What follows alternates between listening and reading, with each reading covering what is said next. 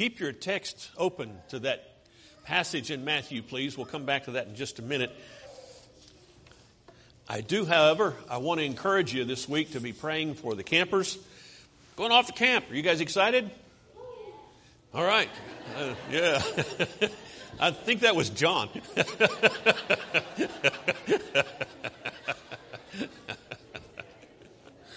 uh, you may be aware that camp is one of our most evangelistic tools. A lot of young people really focus on the gospel, and I want to applaud you guys, your, your leadership, in saying, let's not have the phones interfere with that this week. I think that's a great idea. So put your mind on the Lord, and, and we'll be praying for you while you're gone that you be safe and you soak up all that gospel that'll be presented. And I've been asked to come out and lead a couple of classes. I get to do that, Lord willing, tomorrow and Thursday. And I don't know if you noticed the theme. Did anybody catch the theme of this year's camp? Who are you? Which just happens to be the title of this morning's lesson. Who are you? Who are you? I'm confident that a lot of you went through the same struggle that Debbie and I did when we first had children. We've got three children, and now we've got, by the grace of God, seven grandchildren. But when we had our first child, Jamie, you don't know exactly what you're going to name him at some point, and then you start to say, "Well, what do you what do you think? Let's let's try this name." Oh no, can't use that name. Well, why not? Well, I knew somebody in high school, and and they were a jerk. So I, every time I call them by that name, I'll think about that person in high school. Now, see, you're laughing. Why are you laughing? Because you you know you you understand what I'm talking about. You can't just throw any name out there and it'd be fine because we associate character with people's names because we know people with names who were a certain character. And what you have to do as parents naming your children is finally settle on, finally agree on a name that even if it's not positive, it's at least neutral. You don't have any history with that name, so okay, well, we'll use that one. And fortunately, we, we found three names that we thought were really good, and we've enjoyed them and been glad we gave them those names ever since. But that's just the thing about names. We make a name for ourselves in this world, do we not? And Solomon said in Ecclesiastes chapter 7, as he started what we now call chapter 7, he said, A good name, there's nothing like it. It's valuable. My name is Marty. I didn't give myself that name. My mom gave me that name. I think I've told you before. If I haven't, I'm divulging something that might make you giggle. I was named after her best friend, who was a woman. Okay, I set it up and you giggled. It's okay. I don't mind you giggling because I knew that my mom this was her closest friend, and she gave me a name that meant something to her about closeness and love, and so I've appreciated that ever since. We spell it different. Hers was with an I, mine's with a Y. And there's a lot of guys named Marty, but people are always asking me, Is your real name Martin? No. My real name is Marty. that was the name my mom gave me. And I'm proud of that name. And I hope, I hope that when people hear that name, they go, Oh, I know him. He's a good guy. And that name will be something that sounds good to them because of what they've seen in me. But I'm the only one that can make that happen. I'm the one who gives me my name in the long run. And you're the one who gives you yours. And a good name is a valuable thing to have. And you know, there are some names that people never choose. Nope. Yep. Does anybody know a girl named Jezebel? We just don't use that name very often, do we? Or Lucifer. Now, from a, from a purely aesthetic viewpoint, I think Jezebel's a pretty name. But because of who it's associated with, no, it's horrible. Lucifer, that's a beautiful name. Son of the morning is what it means, but no, because we know who it's associated with. Adolf. No, not too many Adolfs anymore because there's association there.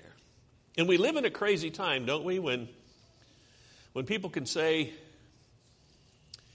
I identify as this or as that. I'm going to start identifying as a 185 pound, 29 year old man. I picked 29 because that's, for me, kind of the right measure of maturity uh, as opposed to, well, what I am now. So, doesn't work, does it? You can't just say, I identify as this or as that. I have in my pocket, as many of you do, a thing called a driver's license. And I noticed, signed up to give blood today, and they said when I come, I have to be able to show, guess what? A picture ID. I can't just walk in there and say, hey, I identify as Marty Kessler. And it's true, is it not? I am Marty Kessler. Nobody else is Marty Kessler. Who would agree to that besides me? I'm the only Marty Kessler there is, and I'm not, I don't know if I want to hear any amens or whatever, but I don't know what that would mean. But they want a picture ID. Why? Because they want to know that it's me. They have to have some evidence that it's me. You can't just go in there and say, I'm Marty Kessler and give them blood because they want to know whether or not I'm really Marty Kessler. And another cool thing about this, this license is you, can you see that flag up in the corner? Y'all can see that, can't you? Oh, of course you can't see. I'm just messing with you. But up in the up in the upper left corner there is a United States flag. What does that flag signify? I'm a veteran. Now, I didn't go down there and get my license and say, oh, by the way, I identify as a veteran. So would you put that flag on there? Oh, yeah, sure. Because they're so helpful and accommodative down at the DMV. And how many of you know what a DD Form 214 is? Oh, man, a bunch of hands. Yeah. You got to have one of those even though I was in the service, I, I, served for over six years in the Air Force, I can't go down and say, well, it, it's true. They, well, we can't go on that, Mr. Kessler. You've got to have some proof that that's what you did. And when I provide that proof, okay, we'll put it on your license. Now I take this license to places like Lowe's and they will give me a discount. But I have to have proof. I've got to show it. How many of you are on the rolls as Native Americans? I, I can't go anywhere and just say, oh, by the way, I identify as Native American. No, I kind of am because I was born here. Doesn't that make me Native American? All these guys from Colorado going around with Native on their car. Just, oh, I was born in Colorado. Well, okay. But I'm not Native American. You got to show some evidence for that as well. There's got to be evidence. Jesus continually shows what I will call a dichotomy. All a dichotomy is, it's kind of a fancy word that means you're in or you're out, you're on or you're off, you're one or you're the other. A dichotomy is like the line in the middle that separates everything, and there are several passages of Scripture that talk about this separation where you are one thing with Christ or you are not with Christ at all. And that's the way it works. There's no halfway, there's no on the fence. And this dichotomy is brought out in several passages. And I, I, had a bunch of them, but I limited it down to 47. So, yeah, uh, right, no, five. By the way, one of the ones that I had, but I, I said, well, this is close, I'm not going to talk about it. was the passage that Kirk brought up in the Lord's Supper, 2 Corinthians 5. If any man be in Christ, he is a New creation. I was going to talk about that. And I said, well, okay, I, I don't have all that time. I'm going to leave that one out. And God said, no, you won't. I'm, Kirk, Kirk's going to talk about it. We're going to have that in today's worship assembly.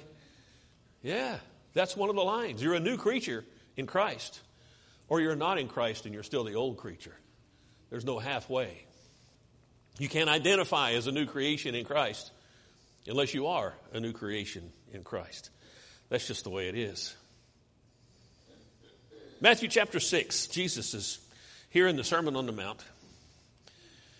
And he's talking about our masters. You get down to verse 24, that's really what he's talking about. But he started talking about that back up in verse 29, or 19 rather, when he says, Don't store up for yourselves treasures on earth, where moth and rust destroy, where thieves break through and steal, but store up for yourselves treasures in heaven. There's the dichotomy.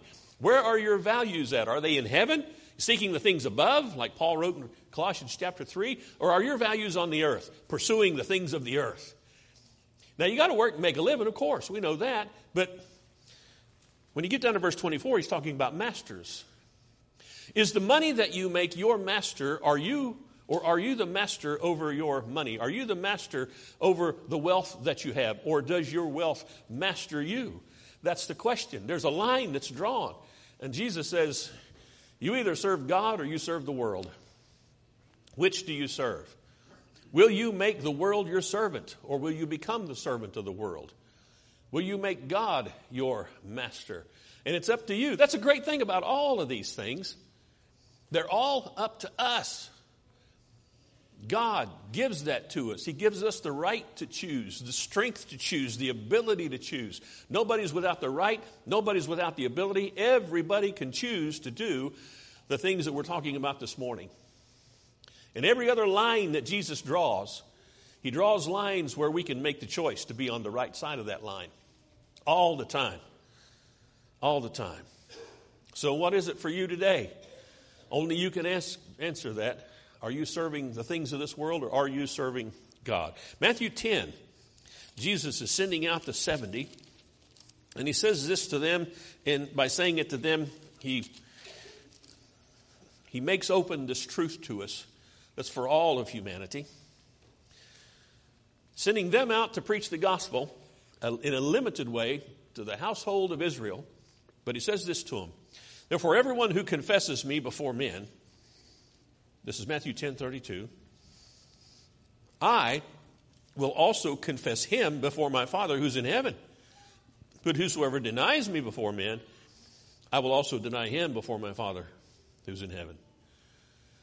Think of that opportunity to confess Christ here in the world where nothing is of lasting value.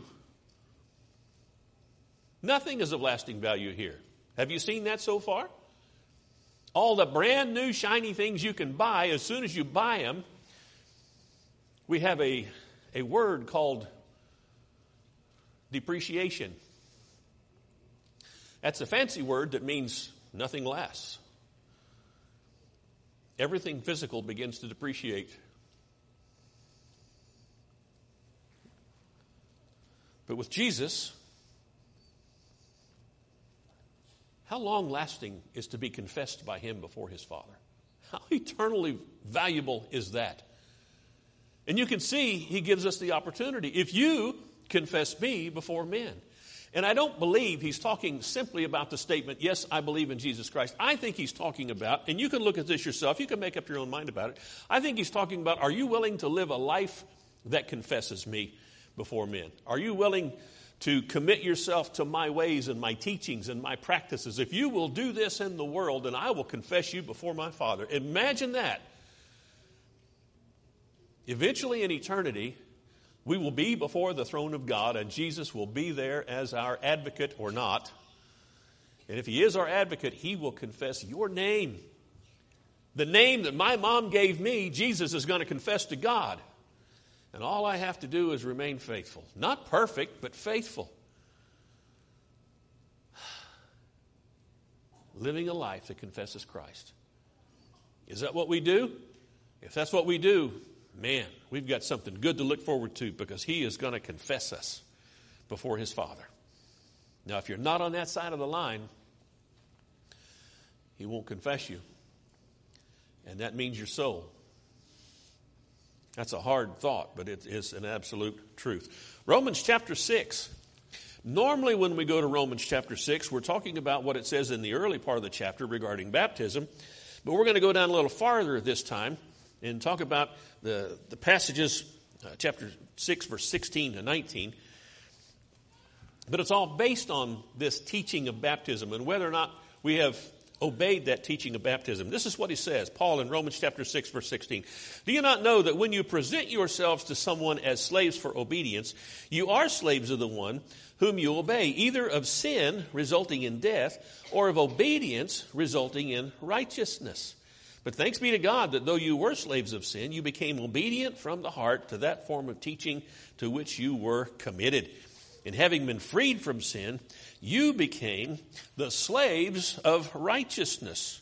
I'm speaking in human terms because of the weakness of your flesh. For just as you presented your members as slaves to impurity and to lawlessness, resulting in further lawlessness, so now present your members as slaves to righteousness, resulting in sanctification.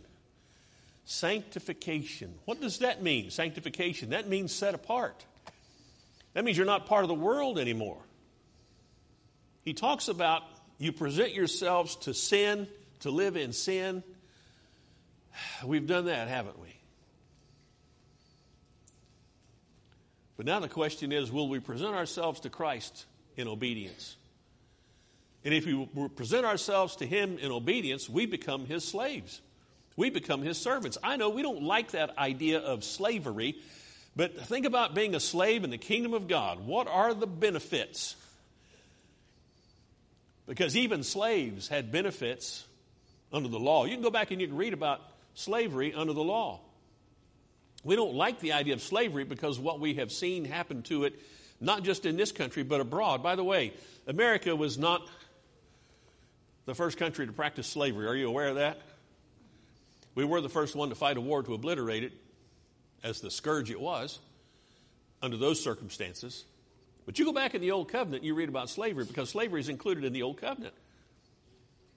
If you were down and out, you had nowhere to go, nowhere to turn, you could offer to sell yourself to someone as a slave. And if they took you on as a slave, well, then you had work to do. They would feed you, they would house you. You would be with a group of people who would protect you and take care of you because slaves were valuable. And after seven years, you know what had to happen? Your master had to turn you loose and, on top of that, give you a grub stake so you could start out for yourself. They didn't have any welfare back then. You couldn't go to some government office and sign up to get money because you don't have a job. That's what slavery was all about. It was a pretty good deal if you had nothing. So you could work for seven years, learn a skill, learn a trade, whatever that might be, and then you could be turned loose with a grub stake of your own. And you could, if you wanted to, say, Well, I like my master. This is a good gig. I'm staying here. He could take you to the door of his house and pierce your ear with an awl, and you would remain his servant. Who would do that? Somebody who knew they had it good. And that's who we should be in Christ. We should be people who know we've got it good.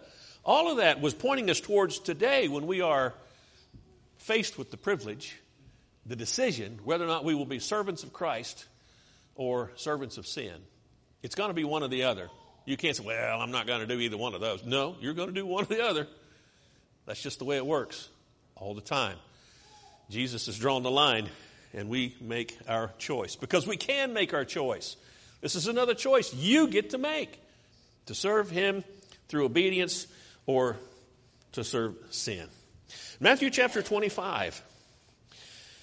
This one comes with a song, and I just about called Harold to say, Harold, would you sing this song?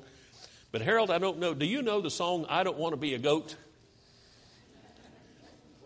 I Don't Want to Be a Goat. Do you know that song? You ever heard of it? He, said he's been called a goat, but he doesn't know that song. there's, there's a song, it's, it's a cool song. Uh, I don't want to be a goat. Nope. I don't want to be a goat. Nope. Always living with it, living without hope. Nope. I don't want to be a goat. No. There's more to it than that, but that's, that's the gist of the song. I want to be a sheep. Bah.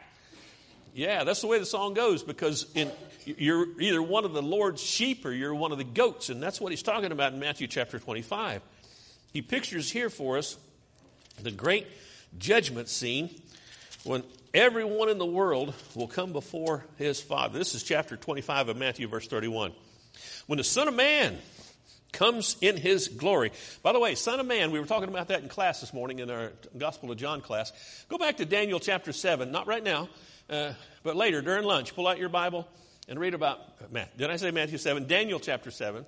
Daniel chapter 7 and read about Daniel's vision where he said he saw in his vision one like the Son of Man coming in the clouds of heaven before the Ancient of Days, and he was given glory and a dominion and kingdom that's what the Son of Man was given in Daniel's vision. And here we have Jesus talking about himself as the Son of Man, the Son of God. And he says, When the Son of Man comes in his glory and all the angels with him, then he will sit on his glorious throne, and all the nations will be gathered before him. All the nations will be gathered before him. And he will separate them from one another, as the shepherd separates the sheep from the goats. And he will put the sheep on his right and the goats on the left. And if you ever worry about whether or not he knows who you are, go to John chapter 10 and read what he says about his sheep. My sheep know me, and I know them by name, and I call my sheep, and they come out and they follow me. That's what Jesus says. You're not going to be overlooked if you're one of his sheep, but you have to be one of his sheep. You can't say on the day of judgment, oh, oh, I identify as one of Jesus' sheep. Nope. You are or you are not. I always I think about Yoda, a fictional character.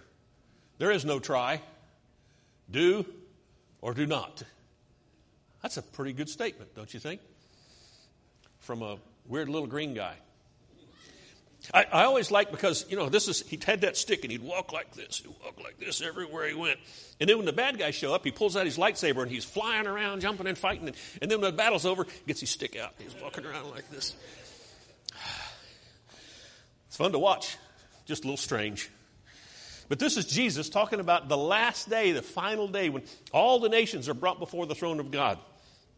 And this is what happens. The king will say to those on his right, the sheep, Come, you who are blessed of my Father, inherit the kingdom prepared for you from the foundation of the world.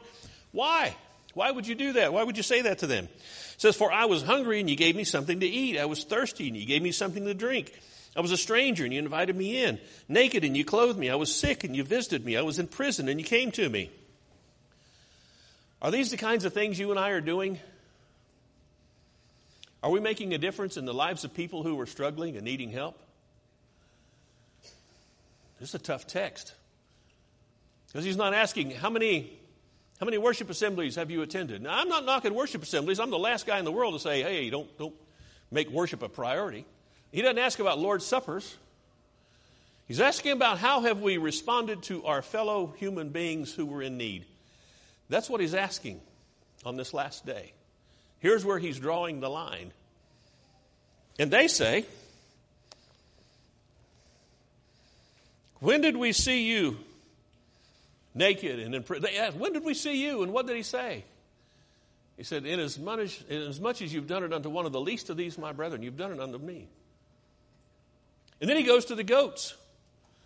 And he says to them, Depart from me, accursed ones, into the eternal fire which has been prepared for the devil and his angels. Isn't that interesting? The eternal lake of fire we call hell was not prepared for human beings. It was prepared for the devil and his angels. But if you choose not to be with God, that's the only place there is. And I know people say, oh, God doesn't send you to hell. Well, listen, I don't know how to get there, but God knows how to put us there if that's what we deserve and what we belong or where we belong. He does send people to hell because that's the just judgment, and this is where we read about it. He's saying to them, Depart from me. Now, there's a sense in which he doesn't send us because you can make the choice. Today, as other passages say, today is the day of salvation. You can choose to be a sheep. You can choose to follow Jesus Christ as your Savior and your shepherd. You can choose to, to not follow the things of this world, but to make the kingdom of God your priority. You can choose all of that. And if you choose all that, we'll see the last dichotomy, the last thing that there is, and this is from Revelation chapter 21. You're either a sheep or a goat, and according to Revelation 21, your name is either in the book of life or it is not in the book of life. This is John getting this revelation about the new Jerusalem come down from God out of heaven, and he's describing what it's like. And he says in verse 24, let's start there. The nations will walk by its light, and the kings of the earth will bring their glory into it. In the daytime, for there will be no night there, Its gates will never be closed. Wouldn't that make a great song? There is no night there. Hmm. And they will bring the glory and honor of the nations into it, and nothing unclean, and no one who practices abomination and lying shall ever come into it, but only those, only those whose names are written in the Lamb's book of life. Well, how do you get your name written in the Lamb's book of life? By doing all the things we've been talking about. You put your trust in Jesus Christ. You let someone receive your confession that He is the Son of God. You let someone lower you into the waters of baptism. Because there's another dichotomy from Galatians chapter 3. If you look at Galatians chapter 3, you see that we either put Christ on or we don't. And that's what he was writing to the churches of Galatia about. He says this so, verse 24, Galatians 3 Therefore, the law has become our tutor to lead us to Christ so that we may be justified by faith. But now that faith has come, we are no longer under a tutor, for you're all sons of God through faith in Christ Jesus. For all of you who were baptized into Christ have clothed yourselves with Christ. That's the Holy Spirit's language. If you've been baptized into Christ, you have clothed yourselves with Christ. And guess where your name goes when you clothe yourselves with Christ? Goes in the Lamb's book of life because he is the Lamb. He is the Passover. He is the one who died for us and whose blood cleanses us. And when you are baptized into Christ, clothing yourself with Christ, your name goes in the book of life. And then it also says here, there is neither Jew nor Greek. Don't you know in the first century that was a big deal to identify as either a Jew or a Greek? There's neither slave nor free man. There's neither male nor female. You can't identify as one or the other in Christ. If you're in Christ, you're in Christ. You're all one in Christ Jesus. And if you belong to Christ, then you are Abraham's descendants. I'm not Jewish. Are you Jewish? Might be some Jewish people in here, but most of us, I think, are Gentiles.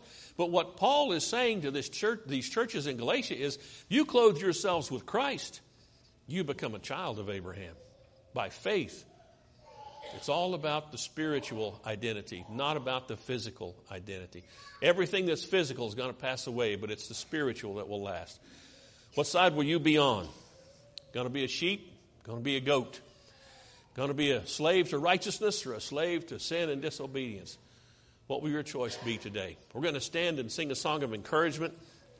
And I'm hoping that if you have not already made the choice, that you will make the choice today so that you don't have to simply say, I identify, but God Himself will identify you as one of His. Let's stand and sing the song of encouragement and invitation.